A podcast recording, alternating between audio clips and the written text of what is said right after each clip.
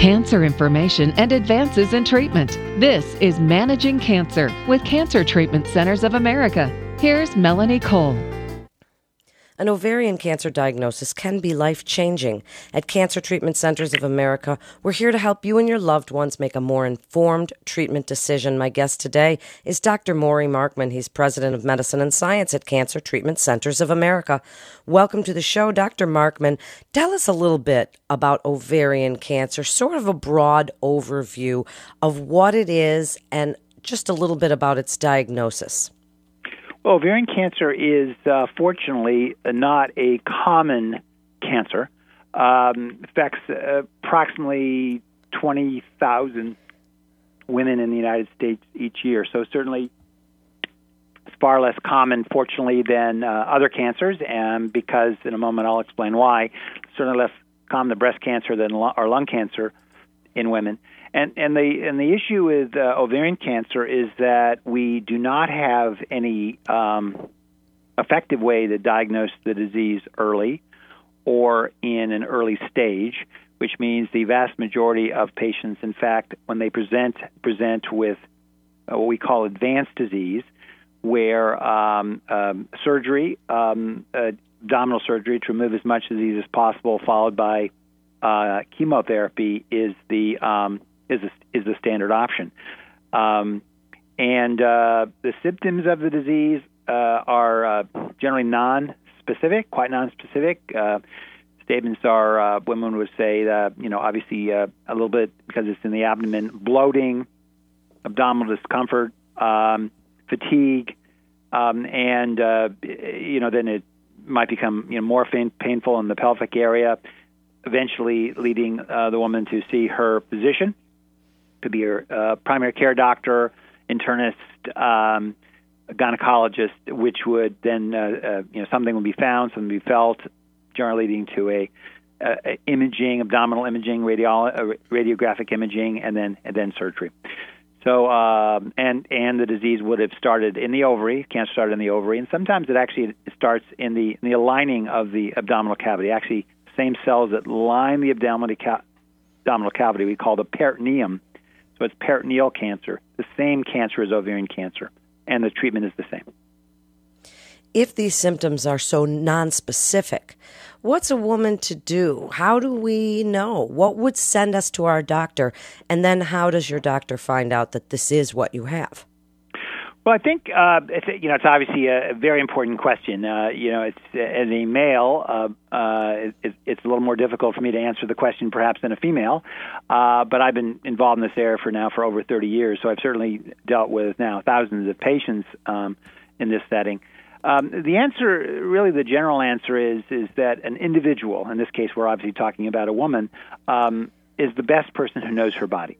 Um, she knows what she feels. She knows uh, you know, she's had something to eat that didn't, um, you know, it, it didn't it didn't settle right. Uh, she she has abdominal discomfort. Um, she knows her own body. She knows her own, um, you know, you know what happens. If, for example, when she was, uh, whether she was a premenopausal or menopausal, she knows her monthly cycles in the premenopausal setting.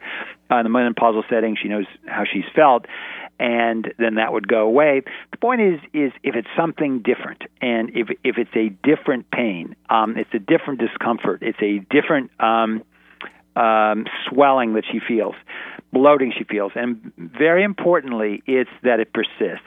So there are lots of things that can happen t- to us um, that um, can be, you know, quite painful at the time. Uh, someone gets, you know, severely constipated, for example. That can be very uncomfortable but it goes away. It's relieved, um, and uh, so it's the persistence of the, the discomfort and something different. Um, would I would say, in general statement, is the lead for a woman to go to see her physician.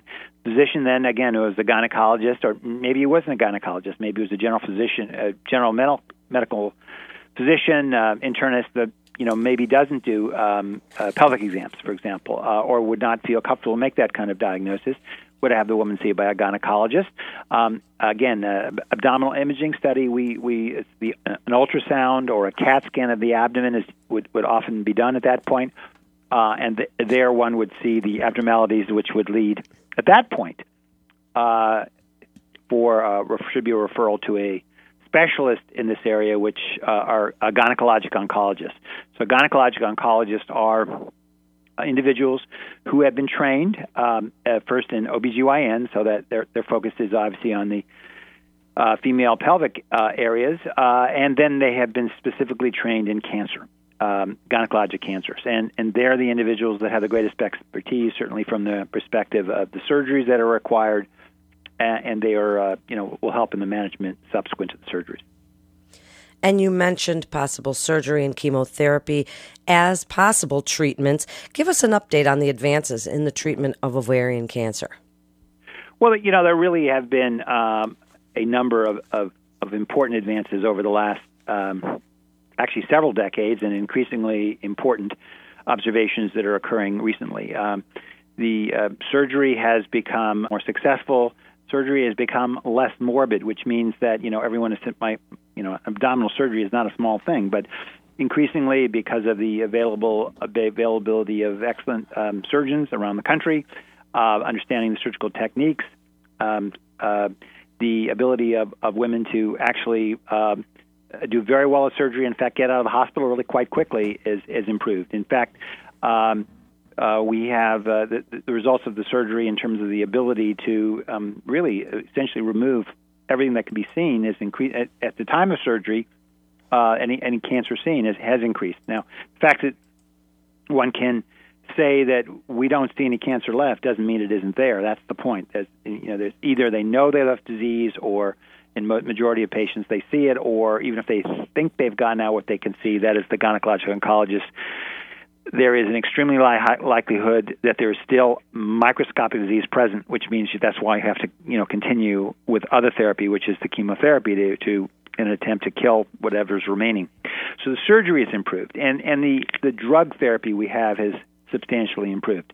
The, um, the chemotherapy that is used is increasingly better tolerated. We do have uh, medications to control um, the most, uh, you know, what, what has traditionally been the most uh, concerning side effect, which is nausea and vomiting. So if, if an individual woman was working, um, she was likely to be able to continue working, perhaps with a modified schedule, taking more time off, to rest, but she can continue working and, and other activities that an individual has engaged in. They can continue with outpatient treatment.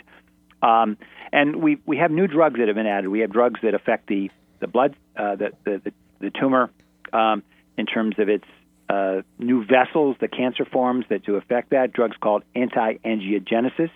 That's to attack the, the ability of these cancers to grow. We have new drugs that are actually looking at particular molecular targets that have been found in ovarian cancer uh, that have uh, that are both uh, one that's recently been approved for use in the United States and others that are active investigation. There are dozens of trials ongoing now. There there's interest in in uh, immune therapy. Um, in ovarian cancer, these are actively ongoing trials. So we have increasingly effective drugs now, and we have a very large number of new strategies that are being investigated in trials which will hopefully become available for routine care uh, over the next uh, several years. In just the last few minutes, Dr. Markman, what should women who've recently been diagnosed with ovarian cancer be thinking about when seeking care? I think you obviously uh, want to make sure that you uh, that, that is a woman wants to make sure, and obviously her family advising her uh, that she seeks care by uh, individuals who have experience managing um, uh, gynecologic uh, or female pelvic malignancies, as, as sometimes it's called. Uh, gynecologic oncologists, um, that is their expertise.